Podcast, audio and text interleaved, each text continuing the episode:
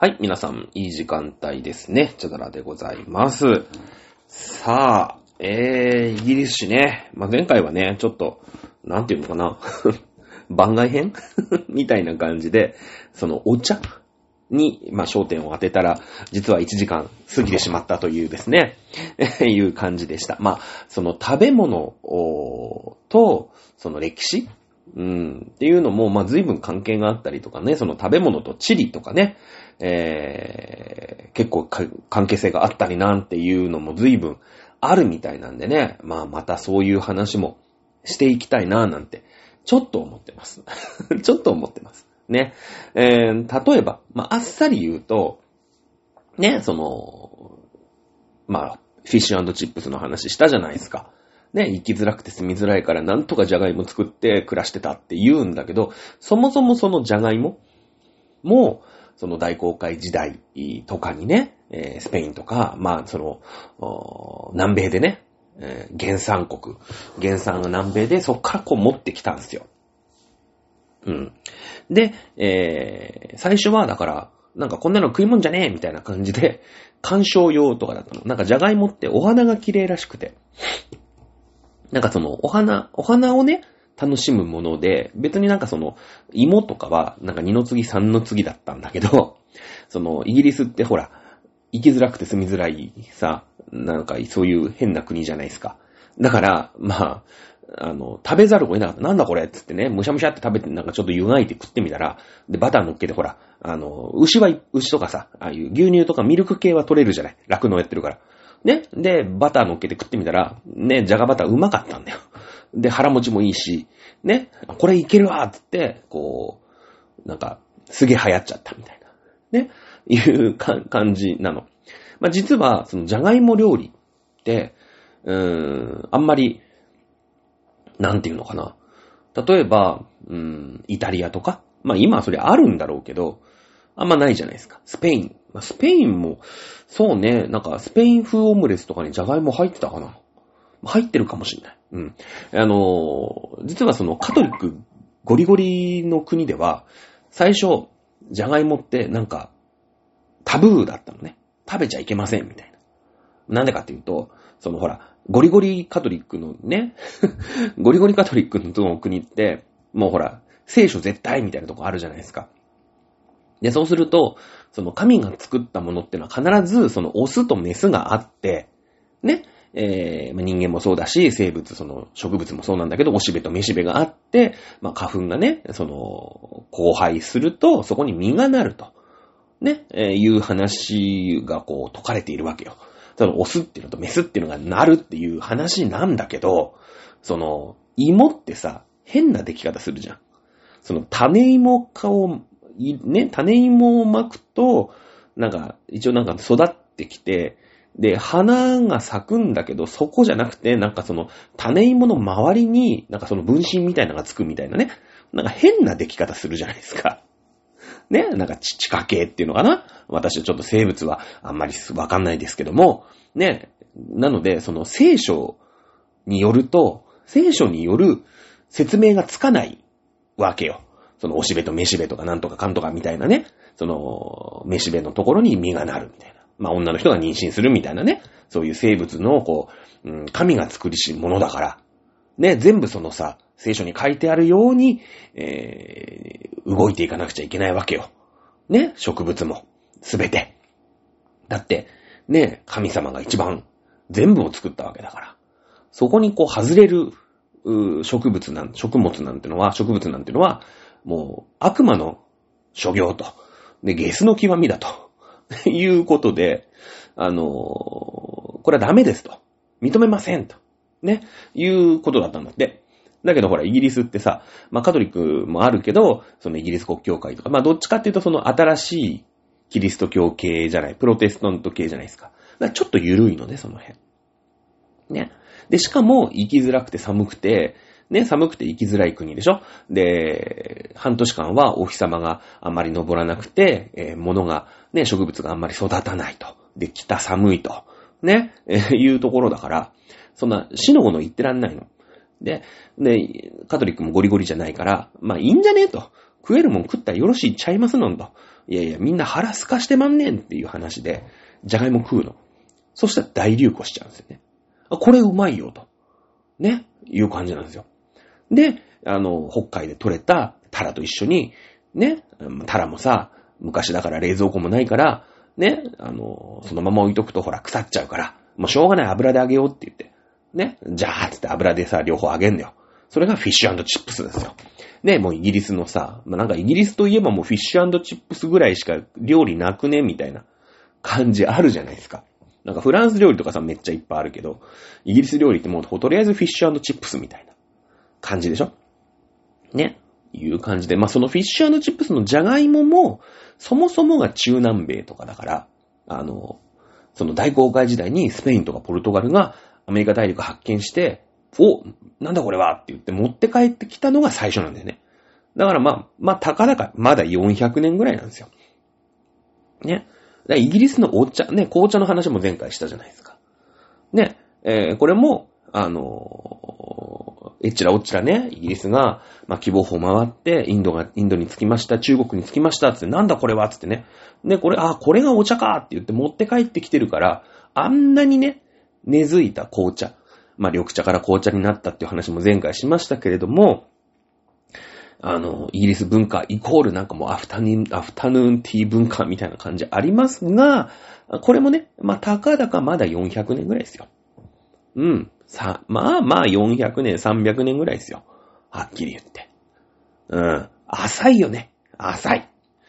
ねえ、もうその点日本の白米ね、日本人の心白米なんてのは、まあ、白米の状態で食べたかどうか知りませんけども、米なんてのはもう、ね、弥生時代から食ってる。なんなら縄文時代から食ってるわけですから。ね、縄文時代の縄文人が、その農耕と鉄ね、鉄器、ね、を持った弥生人に、打ち果たされたってこれ嘘ですからね。嘘なんですけど、まあ、この話するとね、私長くなるんで、このぐらいにしておきますけど、縄文時代からもうね、米は栽培してたんですよ。うん。パラッ、ちょろっとね、ちょろっと。別にそんなさ、定住して、畑を作ったり、ね、田んぼを作ったり、畑を作ったりする必要がなかったから、流行んなかっただけなの。縄文時代では。ね、縄文人も、稲作ってたからね、米ね。うん、もうだからね、日本人の白米はね、まあ、米ね、白米ね、精米技術はともかくとして、もう2000年食ってるわけですから、もうイギリスのアフタヌーンティーとはもう、ね、全然、もうレベルが違いますからね。いやいや、ちょっと待って、チャドラーさんと。中国4000年の歴史忘れてませんかと。ね？おっしゃるじゃないですか。まあ、日本が2000年なら中国4000年だと。ね、おっしゃる。よくね、その疑問、ごもっともでございますよ。いや、確かに中国ね、4000年の歴史あるかもしれない。うん。ね、殷州、東州、まあ、殷の前にね、夏という国が、ありまして、まあ、かっていうね、夏って書いてかって読むんだけどね。まあ、これはまあ、伝説上の国というふうに今言われてまして、実はその、かという国、大丈夫かな？イギリスの話に戻るこれ。まあ、いいか。ね、実はね、商という字でね、商人の商っていうのがまあ、本当の国っていうふうに言われてます。で、その滅んだ後にね、その時代、その次の時代の人が、王朝は、かという風にしましょうという風に、名付け変えたそうですね。だからまあ、商という国があったんだそうです。その殷の前に。うん。で、それはね、西方から珍しいものを運んできて、ね、だから、まあ、シルクロードのさ、もう最初の最初の最初みたいなね、のがあったんでしょう、もともと。うん。で、その、中国の奥地に、まあ、その商という国はあったんだけれども、やっぱ珍しいものをいっぱい持ってるわけよ。まあ、おそらくね、そのインドとか、まあ、中東とか、そういうところと交易がもうあったんでしょうね。うん、おそらく。うん。で、珍しいものを持ってきて、すごい、珍しいものがいっぱいあるから、まあ、しょうがない、その王様はさ、買うよね。高いお金で。ね。なので、そこのね、かという国、まあ、商という国の人たちっていうのは、珍しいものを持って、みんなにね、それを分ける、ことをしてたんって。だから、今でもね、商人って言うわけですよ。そういう珍しいものをみんなにね、配る人のことを商人って言うんだって。まあ、そんなのはどうでもいいんだけど、中国4000年の話だよ。ね。言っときますよ。今ね、中国、中華料理、じゃあ何？四川料理なんて言ってさ、麻婆豆腐とかね、麻婆茄子とか、まあいろいろあるじゃないですか。なんちゃらかんちゃらのピリ辛炒めとかさ、鶏とね、カシューナッツのなんちゃら炒めみたいなのあったりするじゃないですか。ねえ。言ったら唐辛子。うん。唐辛子もこれはメキシコ原産ですからね。メキシコ原産。うん。なので、その大航海時代に、まあアメリカ大陸を発見してメキシコになんだこれはって言って出てきたのが、まあその辛い唐辛子はまあハラペーニョとかさ。で、辛くない系の唐辛子はピーマンとか、ね、パプリカとか。ですよね。うん。ね、中国4000年もね、4000年前の中華料理って今の中華料理とは多分全然違うもんでしょうね、おそらくね。うん、おそらく違うでしょうね。うん、もう一個。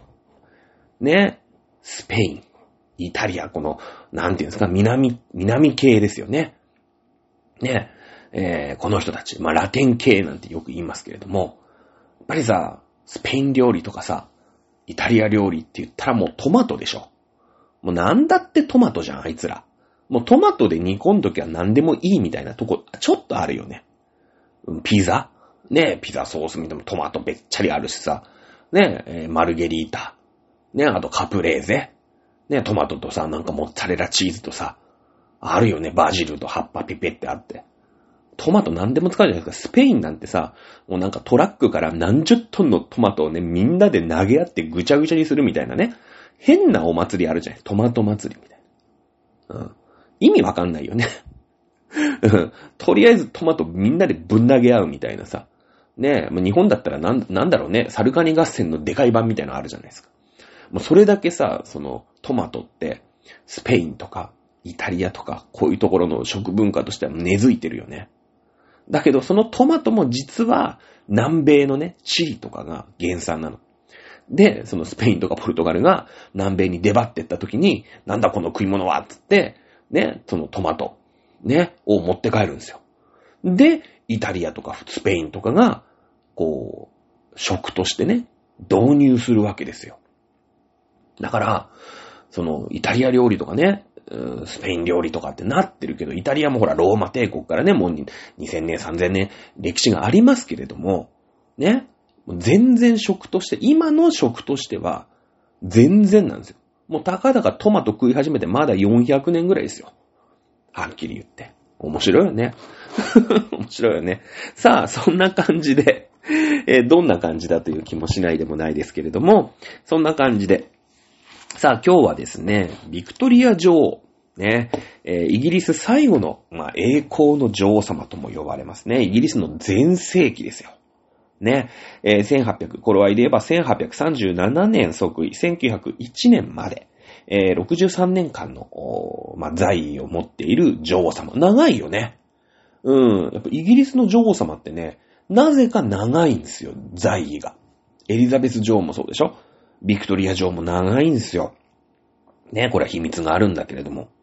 さあ、1837年、日本で言ったら、嫌でござんすペリーさん、1853年にペリーさんが来ますから、まあ、1837年って言うと幕末になりますよね。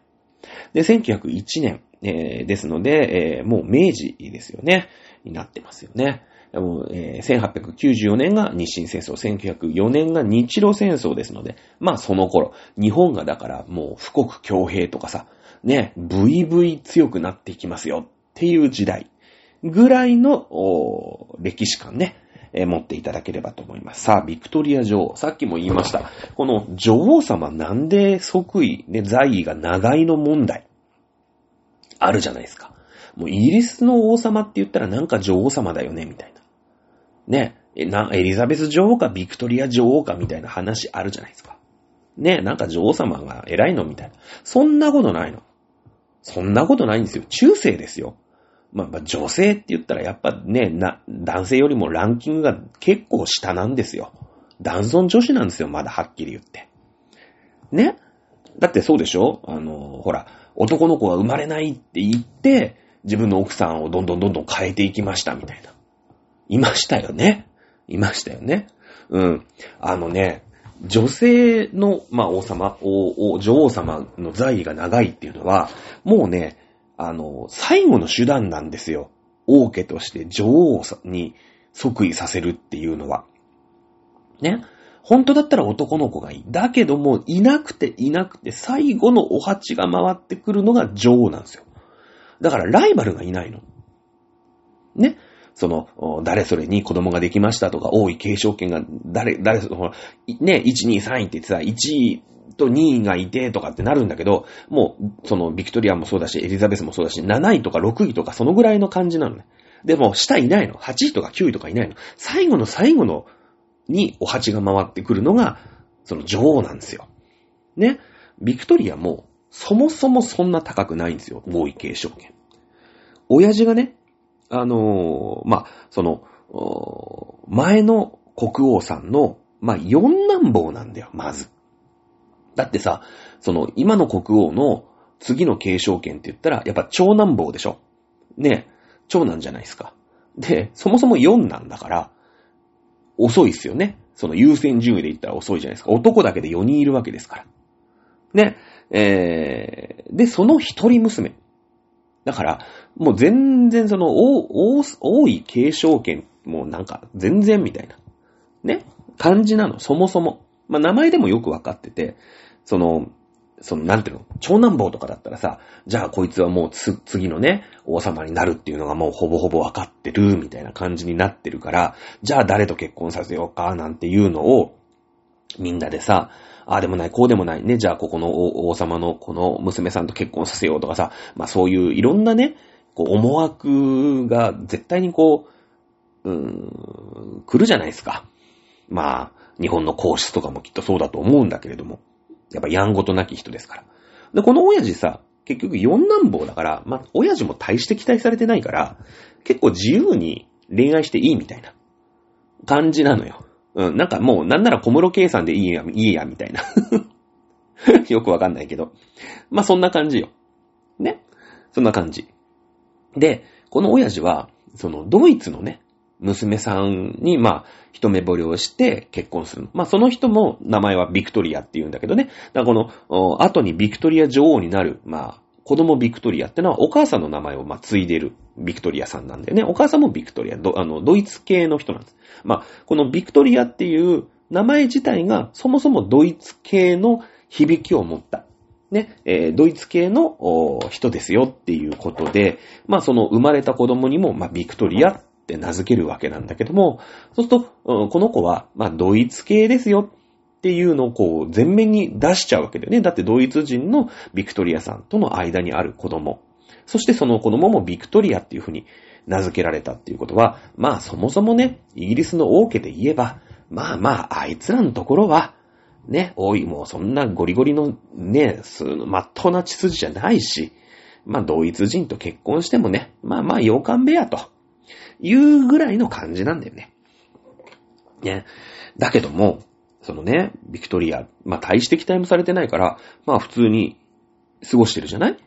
まあまあ、一応貴族だからさ、王族だから、いい暮らしはしてたと思うんだけれども、ね、まあ、おぎゃーって生まれてから、1歳、2歳、3歳ってなっていくうちに、王位継承の、まあ、ライバルっていうのかな、一応ね。うん、全然ビクトリアはそんな気なかったと思うの。うん。だから普通にね、王女様として、生活をしてるんだけど、いわゆるライバルが、バタバタ死んでいくんですよ。バタバタ死んでっちゃうんですよ。ね。で、いきなりね、まあ、もう12歳とか13歳とか、まあ、中学校に上がんないの時に、私しかいなくねっていう状態になるの。で、困ったのはイギリス王室だよね。やっべーっつって、もうビクトリアしかいねえぞってなるの。で、もともとさ、そういうお兄ちゃんたちがいるわけじゃないですか。いい、継承順位で言えば1位とか2位とかの人がいるんで、もうその人には、ほんと子供の頃から、イタリア語ができるようになります。ラテン語ができるようになります。フランス語もね、堪能です。みたいなので、英才教育をどんどんしていくんだけど、ビクトリアさんは、まあ、なんていうの、本当の生まれた時からのゴリゴリの王位継承権の子じゃないから、結構普通にね、王女様として、まあもちろんその通り一遍のさ、お作法とかマナーとかそういったものは、まあまあ教えられるんだろうけど、でもそれは貴族としての常識ぐらいのレベルで、ね、ゆくゆくは王様、女王様になりますみたいな、そういう感じじゃないの。慌てて、一応ね、その、もういないから、周り。こいつだってなって、もう中学ぐらいから、いきなりこう、なんていうの、帝王学みたいのを叩き込まれるんですよ。ぐれちゃうよね、普通の子だったら。なんで私がそんなことしなきゃいけないのみたいな感じ。その、子供のうちからね、その、おぎゃーって生まれてからさ、もうずーっとそんなんだったら、まあいいのかもしんないんだけど、ね、ああ、そんなもんかって思うかもしんないけど、その、いいさ、思春期に、いきなりなんかあなたはもう女王になるしかありませんみたいな。じゃあもう、6カ国語ぐらい喋れなきゃダメですとかさ、まあいろんなこうね、政治とかそういったものも全部教えられるような、こう、青春時代をね、ビクトリアさん過ごすんですよ。で、そのビクトリアさんの前の、ね、イギリスの、まあ王様が、ビクトリアの親父の、まあ兄貴だったかな、なんですよ。ね。ウィリアム4世って言ってたかな確か、なんだけれども、そのウィリアム4世はなんとかもうおじいちゃんなんだけれども、ビクトリアが18歳になってね、いろんな教育ガーって詰め込み教育されて18歳までに死んじゃう。結構ね、体の調子悪い人だったんだけど、ビクトリアが18歳になるまでに死ぬと、そのビクトリアに一応女王になるんだけど、摂政をつけなくちゃいけない。代わりに政治をやる人をつけなくちゃいけない。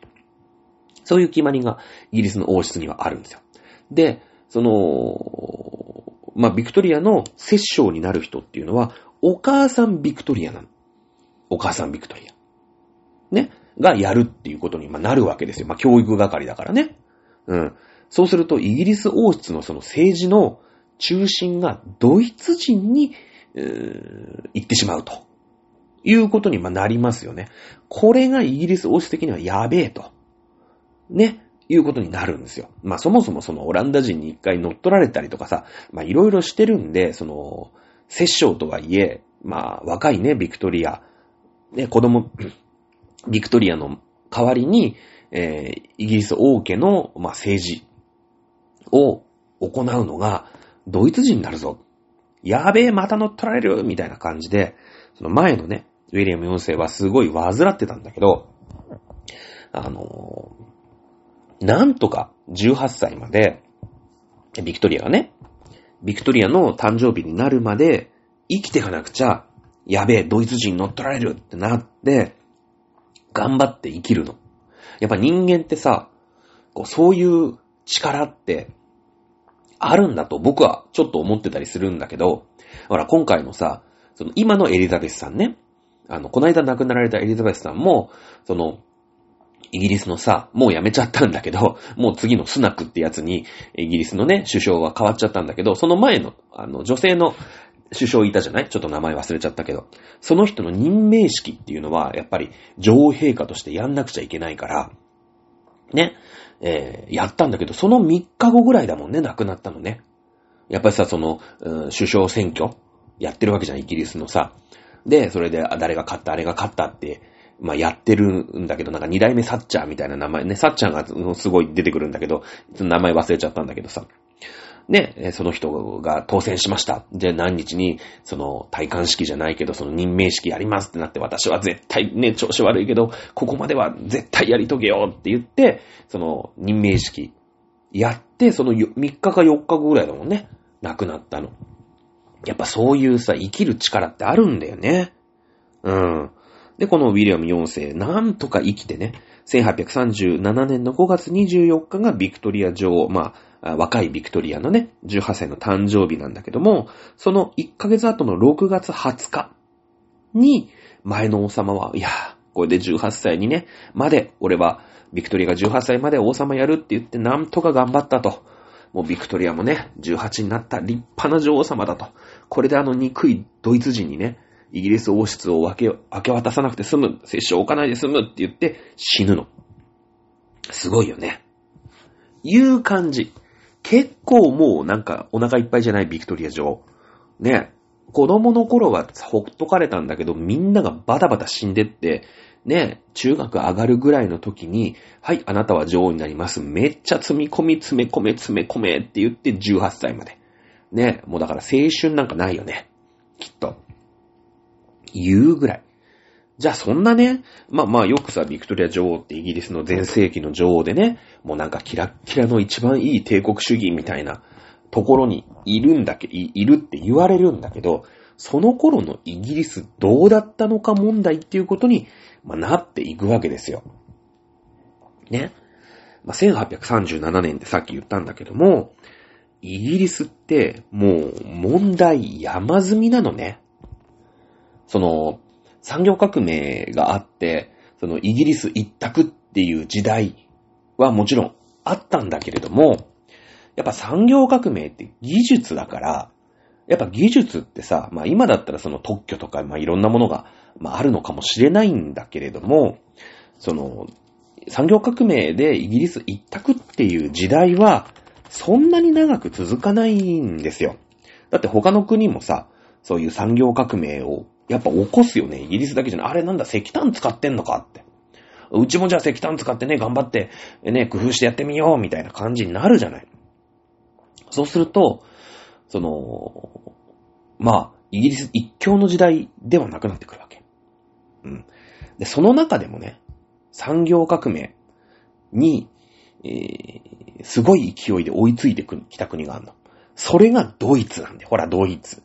もうほら、ね、ドイツライバルなんだよ。この時期のイギリスとドイツって。だから渡したくないの。イギリスのさ、その、王室としては、ドイツ系の人に摂政なんかやられたら、まあ、たまったもんじゃないじゃないですか。ライバルだから。でもドイツ人って、真面目だから、めちゃめちゃそういう工業とか、技術とか、革新できるの。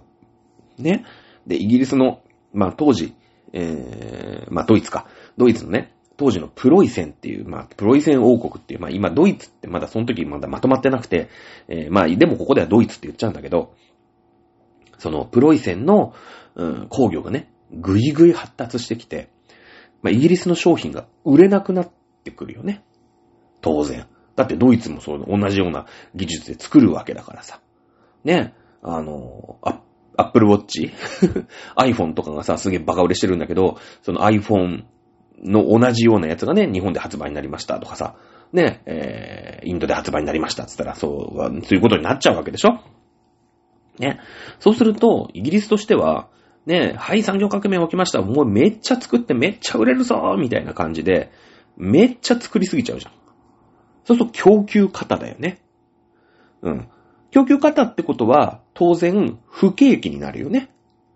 物が売れない、物が余ってるっていう時代って不景気じゃないですか。ね。で、こう、不景気になってるっていうような感じ。で、その、なんだろうね。お金をさ、まあ、稼いだ人たちは、まあ、どんどんそのお金を増やしたいから投資をするよね。で、今までだったら工場を、また新しく工場を作ったりとか、新しい機械を買ったりとかして、どんどん製品の質とか、製品の量とか、そういうものを上げていけばめっちゃ儲かるっていうビジネスモデルだったんだけど、もうそれがうまくいかなくなるじゃない。だって作りすぎてんだもん。ね、国内に工場なんか作ったって、いくら作ったって売れない。ね、その材料買って作りました、売れませんでしたってことは、投資にならないですよね。工場なんか作る意味ないじゃないですか。で、まあ、どこにね、そのお金を行く先に持っていくかっていうところは海外に、投資をしようっていうふうに、まあ、イギリスの人たちは考えて、いろんなところにこう植民をしていくわけよ。で、このお茶の話もあったけど、じゃあインド、ね、じゃあ中国、ね、いう感じで、どんどんその、どこに、まあ、工場というかね、投資をしていくかっていうのが、まあ、この時代の帝国主義。でいうことですよ。で、この時代にまあ、アヘン戦争なんかも起きてさ。で、関税自主権なんて、ね、中国と貿易するときに、その関税っていうのをさ、まあ、払うんだけれども、そんなのね、イギリスからのものに関税なんかかけないでくださいよ、ね、いうのを、不平等条約を結ばして、こう、まあ、清だよね、中国。にどんどん投資をする。そうすると中国の中で作ったものはいいねでね、中国人に買わせることができるみたいな感じね。そんな世の中なんですよ。だから必死なの。もう国内の景気って全然悪くって、もう海外に投資をせざるを得ないような状態。お金持ちは確かにいるんだけれども、国内に投資をしたところで、国内に工場を作ったところでちっとも儲からないよっていう時代。だからイギリスはどんどん海外に進出して、世界あっちこっち、例えばオーストラリア、ね、ニュージーランド、カナダ、南アフリカ。ね。こういったところにどんどん植民地、世界中に植民地を作っていって、そこに工場をバンバン建てるんですよ。遅れてる国だから。ね。ドイツとかはさ、もう隣近所で、すげえ工業化もしてるから、ドイツにだって、ね、投資したってしょうがないでしょ？だったらもうほら、工場作ったりとか、そういうのを、技術をね、ちょっと遅れてる国にバン入ってって、植民地にしていくといいよねっていうのは逆に言えば。だから、帝国主義でね、イギリスがどんどんこう、なんか勢力を伸ばしていったっていうんだけど、外に投資をせざるを得ないほど国内はもうズタボロだったっていう現れなんだよね。正直。まあ日本もそういう時期あったよね。日本がさ、もう全然、不景気で、失われた30年とかいろいろ言うじゃないですか。だから日本に投資したってさ、お金儲けできないわけよ。だって物が売れないんだから、日本で。だから、どんどん海外にね、工場を建てて、ね、現地で生産して、みたいな感じあったじゃないですか。それと一緒ですよ。はっきり言って。ずーっと不況、なんかダラダラした不況なの。このエリザベス女王がね、ビクトリア女王が即位した時期。ね。まあ、そもそもね、18世紀の間、イギリスってずっと戦争してんのよ。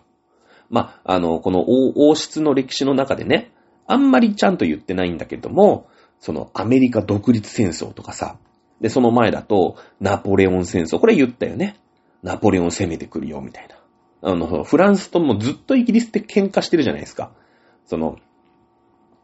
アルマダの海戦ね、エリザベス女王の時のさ、スペインとのバトルの時とか、アメリカの独立戦争の時にも、ね、独立させるのさせないのっていうので、戦争してるでしょ？で、その時の、借金だよね。産業革命の時にちょこっと言いましたけども、国債っていうのを発行して、戦費を賄うっていうことが、まあ、発明というかね、されたわけですよ。まあ、それは戦争がどんどんお金がかかるものになっていった。ね、兵器っていう、今まではさ、なんか、やーって言ってね、なんか刀とか、そういう盾と刀ぐらいでよかったんだけど、爆弾とかね、戦車とかさ、まあ、戦車が出てくるのもうちょっと後だけれども、まあ、そういったものに、お金をどんどん使わなくちゃいけない。あと人数も増えていったりとか、いうことで、めちゃめちゃ戦争で、実は火の車なんですよ。国内は。で、景気は悪いし、借金まみれだし、ね。で、まあ、産業革命は起きたんだけれども、産業革命が起きると、当然仕事はね、いいですよ。最初はさ、はい、綿織物作れって時はもうめちゃめちゃ好景気で、だって作ったら作った分売れるし、工場が1個できたら工場1個分儲かるわけ。だけども、ひとたびそれが売れなくなってきたら最悪なんですよ。工場多すぎるでしょ。で、しかも、下手に産業革命しちゃってるから、今まではさ、すげえ人手をかけて、ね、なんか、ずらーっと、なんか何百人もね、雇って、チクチクね、一枚一枚こう、シャツを手縫いしてたのが、もう、機械でさ、ガーってできちゃうもんだから、もう今度、雇わなくていいよね、みたいな、そんな人。で、多くの人が実は失業をするんですよ。産業革命が起きたことによって。うん。拡大してるときはいいんだけど、それが頭打ちになると、じゃあ、人を切ろうか。いや、実はこんな人いらないよね。だって機械だもん。っていうのにみんな気づくよね、当然ね。そうすると、どんどんやめさせていくじゃないですか。今と一緒なんだよ。IT がさ、発達して、実はこれ、今まではなんかさ、大根のね、選別とかさ、なんかいろいろあるじゃないですか。なんかうなぎの選別とか。そういうのに人手があったんだけど、なんか今 AI とかで自動でね、ピッとかやったりとか、その黒猫山とかもさ、荷物の仕分けね、その郵便番号100のなんちゃらかんちゃらみたいなので、はい、こうやってってね、一人自分が、はい、じゃあこれは東京行きのもの、これ北海道行きのとかってカゴとかにさ、こう分けていったわけですよ、人海戦術で。だけど今はさ、もう AI とかで自分でね、その、宛名を読んで、そのベルトコンベヤーとかでシャシャシャシャシャって言ってさ、はい、これはなんか、もう、岡山の荷物とかさ、沖縄の荷物とかってこうやって自動で分けるじゃないですか。いや、それは最後の最後は分けるね。ところは、配達するところは人がやんなくちゃいけないですけど、そういったところはやっぱ人手が少なくて済むようになりますよね。うん。多くの人が職を失うんですよ。そして、今みたいに、労働基準法とか、そういうのがない時代。でしょ？だから、その、産業革命で、その、機械を動かすこと自体はそんなに難しくないし、職人仕事がいらなくなったから、子供でも今度働けますよとか、ね、女の人でも働けますよ、みたいな感じになってくると、その、なんなら子供の方が賃金安いでしょ？だから子供の労働とかね、あとほら、機械って休まないでしょ？だから、その、今だったらね、その8時間労働で60分休憩とかあるけど、もうずっと働いてなさい、みたいな。うん。いうな時代ですよ。ね、結構ブラックなの。あの時代って。この時代が、その産業革命が、一段落して大不況になった時が、実は風の谷のナウシカじゃなかった、パズーだよ、パズー。天空の城ラピュタ。あの時代ですよ。あの時代。あれはまさに、パズー君、大丈夫？イギリスの産業革命とビクトリア女王の話なんだけど、ジブリの話していい？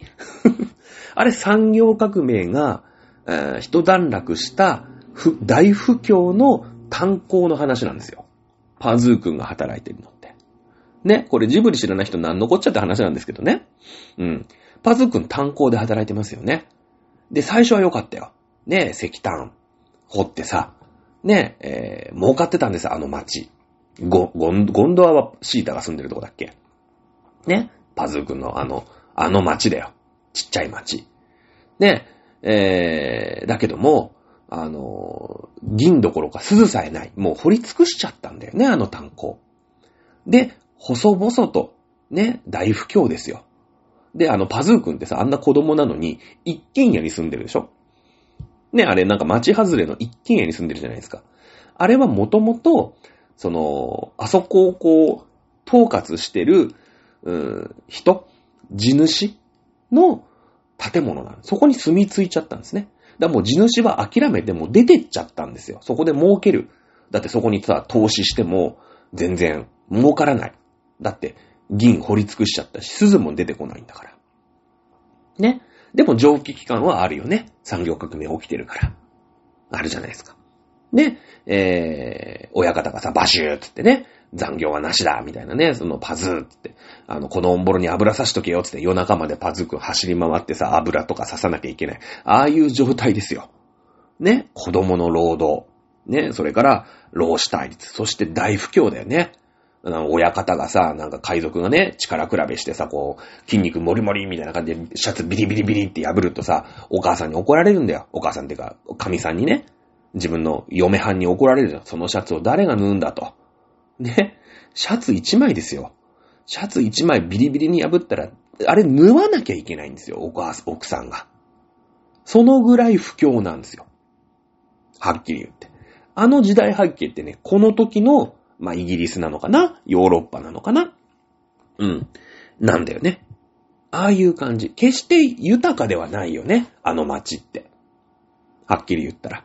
なんか細いさ、渓谷に、まあ、一応なんか蒸気機関車みたいなね。なんかおじいちゃんがさ、だいぶ年寄りだからな、みたいな。ほら、投資しないからもう、国内の資本家が。機関車とか新しくできないんですよ。もう壊れてもなんとか直して。なんとかちっちゃい豆電車みたいな、豆機関車みたいので、こう、炭鉱をね、行き来して、まあ、働いてたわけですよ。うん。なんとか食いつないでる。もう、だからあそこには新しい資本は投下されない時代なんだよね。だからいつまで経っても古いさ、そんななんかパズー君がね、ぼーっとしてると、ブレーキなんつってさ、ね、エレベーターチーンってやって、エレベーターがさ、エレベーターもなんかもう結構危なっかしいエレベーターでしょ？あれだったらもうさ、何年も経ってめっちゃ儲かってるんだったらもっと安全なさ、ね、囲いとかもちゃんとしてるようなエレベーターとかを作り直してくれるはずなんだけれども、資本家がもう逃げちゃってますから、もう国内はいいと。ね、もう国外に投資しないと儲からないから、国内に投資しませんよっていう時代の、まあ、その産業革命の闇だよね。だからその資本主義っていうものが産業革命によって、まあ非常に発展はしたんだけれども、もう国内ではいっぱいいっぱいになっちゃって、それを海外に目をつけて、ね、海外を侵略して、海外を自分のこう、投資先として、まあその、イギリスならイギリスの投資先として、自分のものにしてね、そこに投資をして儲ける。で、そこがもういっぱいいっぱいになったら、次を攻め取って、なんていうのかな、次の投資先。だから、インドが終わったら中国。中国が終わったら、オーストラリア。オーストラリアが終わったら、ニュージーランドってね、いうふうに、どんどんどんどん拡大していかないと、成り立たない。そしてどんどんどんどん不況、本国の不況はひどくなっている。そういう時代なんだよね。だからこの資本主義が帝国主義って言って、どんどんどんどんいろんなところを侵略しなきゃいけない。ね。侵略しないと食っていけない時代だったんですよ。はっきり言って。この、なんだろう、外にね、まあ帝国主義っていうと、外に植民地を作って、ね、予想ね、武力で侵略してっていう風によく言われるんだけれども、その、予想を侵略して自分の経済の投資先として、行かないともう自国の経済が回らないよっていう側面もあるわけだよね。うん。で、これが帝国主義になるわけですよ。ね。アメリカはさ、もうほら、いろいろ揉めて、ね、もともとほら、帝国主義の一環でアメリカも植民地だったんだけれども、ちょっとね、増税、まあ本国が儲かんなくなっちゃったから、ね、東インド会社が儲かんねえっつって、植民地ね、税金をかけたところでボストン茶会事件が起きたって話したじゃないですか。ね。で、揉めて、なんで俺らがあんな本国の穴埋めで増税させなきゃいけないんだ、俺ら食ってくだけで精一杯なんだ、インディアンと戦わなくちゃいけないし、つって、怒ったやつが、もういい、お前ら知らねえ、独立するって言って、ふざけんな、独立なんかさせないぞって言ったら、返り討ちにあっちゃうんだよね。アメリカ独立戦争。ね。アメリカも独立させちゃってますから、もうアジア行くしかない。南アメリカは、もうスペイン、ポルトガルでもうガチガチに固められちゃってるから、もう行く場所がないよね。うん。そうなってくると、もうアジアしかないよ。イギリス、中国。このあたりに目をつける。で、難癖つけて、ね、アヘン戦争ですよ。もう中国が言うこと聞かない。ね、まあ、中国でかい国ですからね、その、武力とさ、なんていうの、こう攻めるにも、まあ、理由がいるじゃないですか。ね、その辺境の国とはちょっとわけが違うから。ね、で、そのアヘンをね、横流しして、もうアヘン中毒して、シンがね、ふざけんなって言ったら、何ふざけんなってことは、やるの？いいんだぜ。うん、相手になってやるぞって言って、ボコボコにする。これがアヘン戦争ですよ。で、はい、負けたよね、つって。はい、関税自主権こっちにあるけどいい？つって。はい、悪いけどめっちゃ投資するよ、つって。ね。だけど、ほら、今の投資と違って、その、投資はするんだけど、本国が全部持ってくからね、上がりを。今だとさ、なんか、ね、トヨタがアメリカに工場を投資します。ね、とかあるじゃないですか。そうすると、現地法人だから、ちゃんと現地に税金を納めるんだけれども、違いますからね。うん。その、投資が、本国のために投資をするわけ。本国がもう、鳴かず飛ばずで、もうどうにもなんないから。いうような状況ですよ。ビクトリア女王が即位したとき。ねえ。ビクトリア女王結構やばいとき、その、ね、一番いいときの、その帝国主義っていうのが、一番良くてね。うん。一番その、領土としてもイギリスが持ってて。で、一番その帝国主義として大英帝国がまあ繁栄していたっていうのかないう風にね、ビクトリア女王がまあもてはやされることが多いんだけれども、まあ、経済の側面で見るともう割といっぱいいっぱいいろんなところを力でぶんどって、そこに投資をしてそこの儲けを本国に持っていってなんとか食いつないでるよっていうような時代なんですよ。結構なんかイメージ違ってきたでしょ。でね、まあそういう状態ね、そういう状態ですよ。じゃあ対外的にどうかっていうと、まあ対外的にというかな、社会構造としてその資本主義、まあ帝国主義、そのお金を儲けたやつがいっぱいいるわけですよ。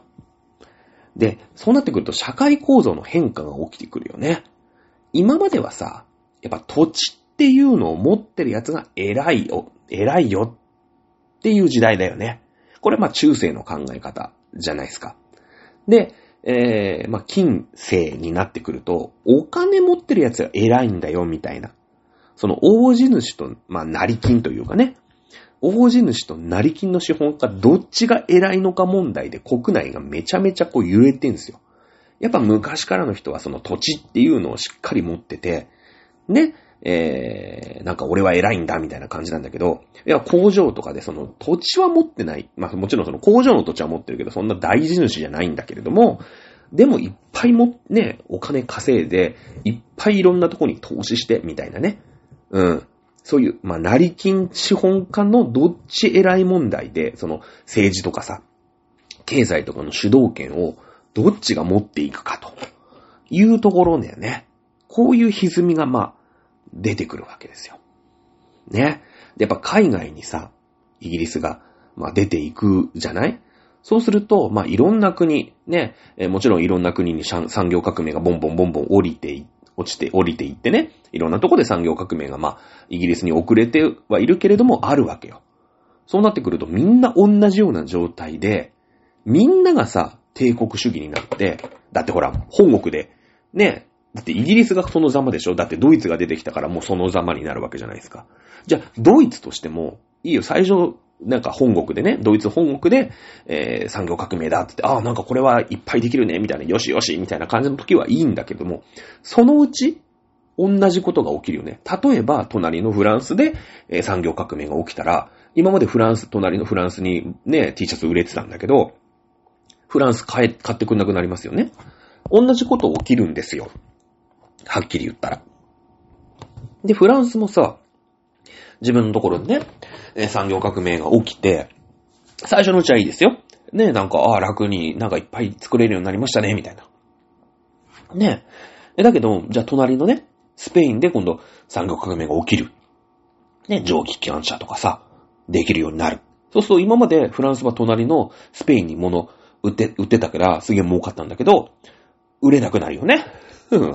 そうするとどうなるかっていうと、いやいや、海外を植民地にして、だってイギリスがやってんだから、海外を植民地にして、物をね、そこに投資をして、そこで上がりを持っていかないともう本国ボロボロですよ。いうようになってくるよ。ね、一緒。全部一緒。もうヨーロッパ中がそんな感じ。だからあの時期、みんながみんな、どこが狙えるって言って、どんどん空いてる土地を植民地にしていくんですよ。これが帝国主義だよね。うん、で、その帝国主義っていうのは、やっぱさ、ヨーロッパ中の本国の利害関係が、こう、バトルじゃないですか。何ここみたいな。俺が先唾つけたんだけどって、うるせえよと。お前唾つけたかもしんないけど、実際問題、今私がね、管理してますよ、これ、と。ね。何か問題あるのと。何やるんすかみたいな感じで、やっぱ戦争の元になっていくわけですよ。はっきり言って、その植民地同士のね、その本国と植民地の関係のバトルの元に、まあ、なっていくじゃないですか。そのうち。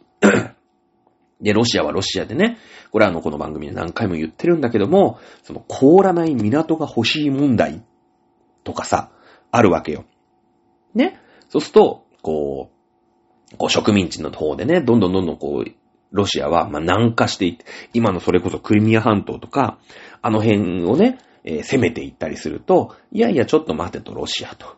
いや、そこはもう俺ら持ってたでしょっていうので、その投資先をめぐる争いが起きてくるんですよ。ね。だからもう戦争の世の中にどんどん突入していくってのはなんとなくわかるよね。雰囲気でわかるよね。うん。で、まあさ、イギリスもそのスペイン、ポルトガルには遅れは取ったけど、割とさ、最初の頃にその植民地、まあ当然その産業革命が起きたのも一番早いから、ね、産業革命が起きて不況になるのも当然早かったと思うし、じゃあ海外にね目つけなきゃいけねえってなったのもきっと早いじゃん。だからイギリスはどんどんその唾をつけ、いいとこを唾つけていくわけよ。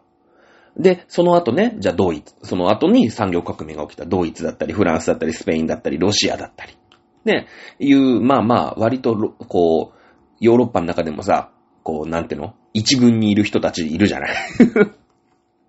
ね。この人たちも、じゃあ植民地をね、同じような感じで不況になって、植民地をどうやら持たなくちゃいけないって言って、まあバトルが起きるわけだ。はい。で、ビクトリアはね、もともとほら、ドイツ人の母ちゃんじゃないですか。で、自分もそのドイツの血が流れてるんで、この人ね、ドイツ皇帝、ドイツの人と、結婚するんですよ。ね。イギリスが一番恐れていたのが、まあ、このライバルドイツね。うん。この人との、まあ、つながりを持ってしまうことになるわけなんですよ。ね。で、その孫、ね、ビクトリア女王の孫が、あの有名なドイツ皇帝ビルヘルム2世だよね。うん。第一次世界大戦をまあまあ起こした人と言っても過言ではないですよね。ビルヘルム2世ね。うん。で、その、なんだろうね。ビクトリア女王は、エリザベスさんと違って、いっぱい子供がいる。ね。で、その、各国に嫁がせるんですよ。だからほら、もうイギリス様、ね、その大英帝国でさ、まあ一応一番権威があるじゃないですか。強なんですよ。その、国内のね、その、よーく見ると、いろいろ不況があったり、いろんな問題があるんだよ。いろんな問題があるんだけれども、一応見た目的にはいい塩梅じゃないですか。もうね、その外から見ると。あのビクトリア女王や、言うて。やっぱだから、他の国もそのビクトリア女王の権威って欲しいんですよ。で、その、いろんな人に、いろんなところに自分の娘とか自分の子供を嫁がせるの。で、そうすると、その、ね、2代後っていうんですか。だから自分の孫とかが、その、ドイツの皇帝になったりとか、例えばロマノフ朝、まあロシアのね、最後の皇帝って、まあニコライ2世って言うんだけど、これも孫なんですよ。ビクトリア女王の。で、ドイツ皇帝の、まあ第一次世界大戦でブイブイ言わせたこのビルヘルム2世っていうやつも、ビクトリア女王の孫なのね。で、もちろんさ、自分の子供、だからは、ビクトリアの次のイギリスの王様になっていくんだよね。うん、エドワード7世って言うんだけど。だこの人たちが、実は第一次世界大戦で、お互いに戦うんですよ。だ第一次世界大戦で実は、そのビクトリア女王の、まあ、孫、子孫の戦いになっちゃうんだよね。これ皮肉だよね。うん。でもさ、その、ね、ビクトリア女王の時にこういう帝国主義、いややっぱりもうね、国内はもうどうにもならない不況で、まあそれを穴埋め補填するために、外にね、出ていかなくちゃいけなくなってしまったっていう、事情があるんですよね。世界的な事情がね。うん、でこの後。まあね、第一次世界大戦。まあ、引き金はね、そのオーストリアの皇太子がセルビア人にね、撃たれたっていうことになるんだけれども、世界を巻き込んだね、人類史上初めての世界大戦、いうことになっていくわけだ。これはね、まあ、結局その、ビクトリア女王の子孫たちが、まあ、各国の、まあ、王だったりとか、皇帝だったりっていうのに、まあ、なっているわけなんだけれども、このビクトリア女王亡き後の覇権争いなんだよね。お母ちゃんよかったよね。お母ちゃんとかおばあちゃんね。俺のお母ちゃん、俺のおばあちゃんのビクトリアはもう世界中を席巻したと。で、まあ、1902年、だったっけな ?1901 年か。に、ビクトリア女王亡くなるんだけれども、ね、その息子たち、ね、孫たちが、だからもともとね、よく思ってないんだよ。ライバル同士。ね、ばあちゃん母ちゃんよかったよね、と。ね。で、その、やっぱ、美味しい思いしたいと、俺も。子孫として。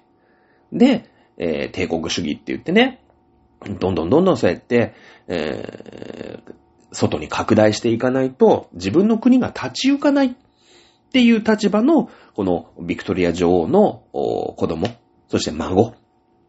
この人たちが、まあ、ある一つの、そのセルビア人が、オーストリア人の皇太子を、まあ、銃弾一発でね、撃ってしまったという、まあ、事件を引き金にして、ね、引き金にして、いやいや、もう我慢ならんと。うん。ここワンチャン狙ってバトってやんでっていうのが、第一次世界大戦になってくるっていう、まあ、ことになるんだよね。だから、そのビクトリア女王ってね、本当にこう、一番イギリスがきらびやかな時代の女王様って言われるんだけれども、内情を見ていくと結構辛い立場。もう外に攻めていくしかないよっていうその、資本主義の本当の闇の部分が、一番色濃くね、いや、辛かったと思うよ、だからね。いうことになっていく。そして、結局はさ、その、まあ、第一次世界戦の途中になるんだけれども、そういうほら、児童労働とかさ、資本家と労働者が対立をしていくとかね、そういう、なんていうのかな、資本主義の闇みたいなものが生んだのが、あの共産主義革命で、ね、生まれたソ連っていう国じゃないですか。そうですよね。で、この共産主義っていう考え方。だから資本主義がもうやりすぎちゃって、ね、もう自国ではどうにもなんない、外にね、武力で攻めていくしかなんないっていうのは、もう資本主義としては、もう、いっぱいいっぱいな時代っていうことですよね。もう限界なわけですよ、資本主義の。ね。で、これで生まれたのが、やっぱり、共産主義っていう考え方で、共産革命でソ連っていうのが生まれて。この後はこのソ連っていうね、よくわからない、ね、自分たちが生んでしまった、自分たち資本主義、まあ、自分たちのその帝国主義が生んでしまったモンスターのソ連っていうものがすごいキーになっていくよね。うん。この後第一次世界大戦、第二次世界大戦、まあ、これはね、もう第一次世界大戦、第二次世界大戦の、授業でね、いっぱい言ってありますので、まあ、これ以上はね、あんまりシャラッとにしていきたいなと思いますけれども、こうやって結んでいくっていうことになるんだよね。まあ、1901年1月22日、まあ、さっきもさ、その、ビクトリアが18歳になるまで、なんとか頑張ってね、生きよう、いうふうに言っていた、王様がいましたよね。なんて名前でしたっけ？はい、ジョージ3世じゃなくて、ウィリアム4世でしたね。はい、ちゃんと書いてありました。エリザベスさんはですね、1901年1月22日に崩御するんですね。1901年っていうと、20世紀ですよ。20世紀。ね。やっぱりさ、もう、やっぱり、なんていうの、19世紀、20世紀、一つの節目じゃないですか。ね、19世紀っていうのは、まあ、私は、頑張ってイギリスの女王をやったと。でも20世紀ってのは全く新しい時代が来る。ね。この20世紀は私の世紀ではない。ね、もって、イギリスってさ、大英帝国ってもう世界中のね、植民地があるわけの、そこの女王様ですから。まあ19世紀はっきり言ったら、ね、ビクトリア女王の世紀といってもこれは過言ではないわけですけれども。ね。20世紀になってね、その20日後、22日後だよね。1月22日に、いやもう20世紀かと。これから、その帝国主義というものが、こう、各国のね、自分のまあ子孫だよね。子供が、まあ、嫁ぎ先の子供とかさ、ね、嫁いだ先の孫とかが、これは、大喧嘩をする時代が来るんだと。私はそんな20世紀を見るつもりはないって思ってたかどうか知らないんだけれども、でもね、世界のビクトリア女王ですから、そのぐらいの予見はあったと思うよ。それがね、本当に1914年に、ね、その、あと十何年の先にね、世界大戦という形で、起きてくるとは思ってなかったかもしれないんですけれども、いやいやこの帝国主義、もちろん自分が招いた帝国主義なんだよ。自分が、そうやってね、国家と、で、その投資っていう、その経済っていうのを、結びつけてね、軍隊と結びつけて植民化をしていった。でも世界中そういう風になって、世界中がもう自国ではもう、いっぱいいっぱいで不況の嵐で、海外に目をつけているよ。ってことは、これは、ヨーロッパ同士のね、列強の国たちで、そのうち喧嘩が始まるというのは予見してたんじゃないですか。ね。で、しかもいろんなとこに、嫁がせてるわけですから、自分の息のかかった人たちが大喧嘩を始めるというのは、ビクトリア女王分かってたんだと思いますよね。おそらくね。これは知ってるか知らないかわかりませんけれども、ビクトリア女王の死後ね、イギリスは戦争のたびに、国力というものを、はっきり言ったら、落としてるんですよね。ね、第一次世界大戦が終わった後、イギリスからアメリカに、覇権国家がね、移りつつある。そして第二次世界大戦でそれはもう確定的になりました。20世紀、ビクトリア女王がね、予見した20世紀は私の世紀ではない。いうのは、それイコール、20世紀っていうのはもうイギリスの世紀ではないのかもしれないっていう風に置き換えることができるのかもしれないなというところですよね。というところで、一応、イギリスのね、その歴史というところを見た上でのね、その王様、王族の歴史っていうのは今日で最後にしたいと思います。さあ、次回はですね、その、今のね、この間お亡くなりました、エリザベスさん、ね、エリザベス2世さんですね、と、日本の皇室とのつながり、そしてエピソードなんかを紹介してですね、終わりにしたいと思います。ということで、はい、長々と皆さんね、こっから一悶着も二悶着もあるんだけどね、実はイギリスしね。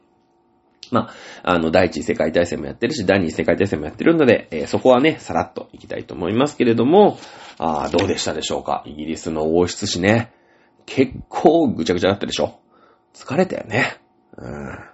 ということで、今週の授業はこれで終わりにしたいと思います。皆さんまた来週お会いいたしましょう。それではさよなら。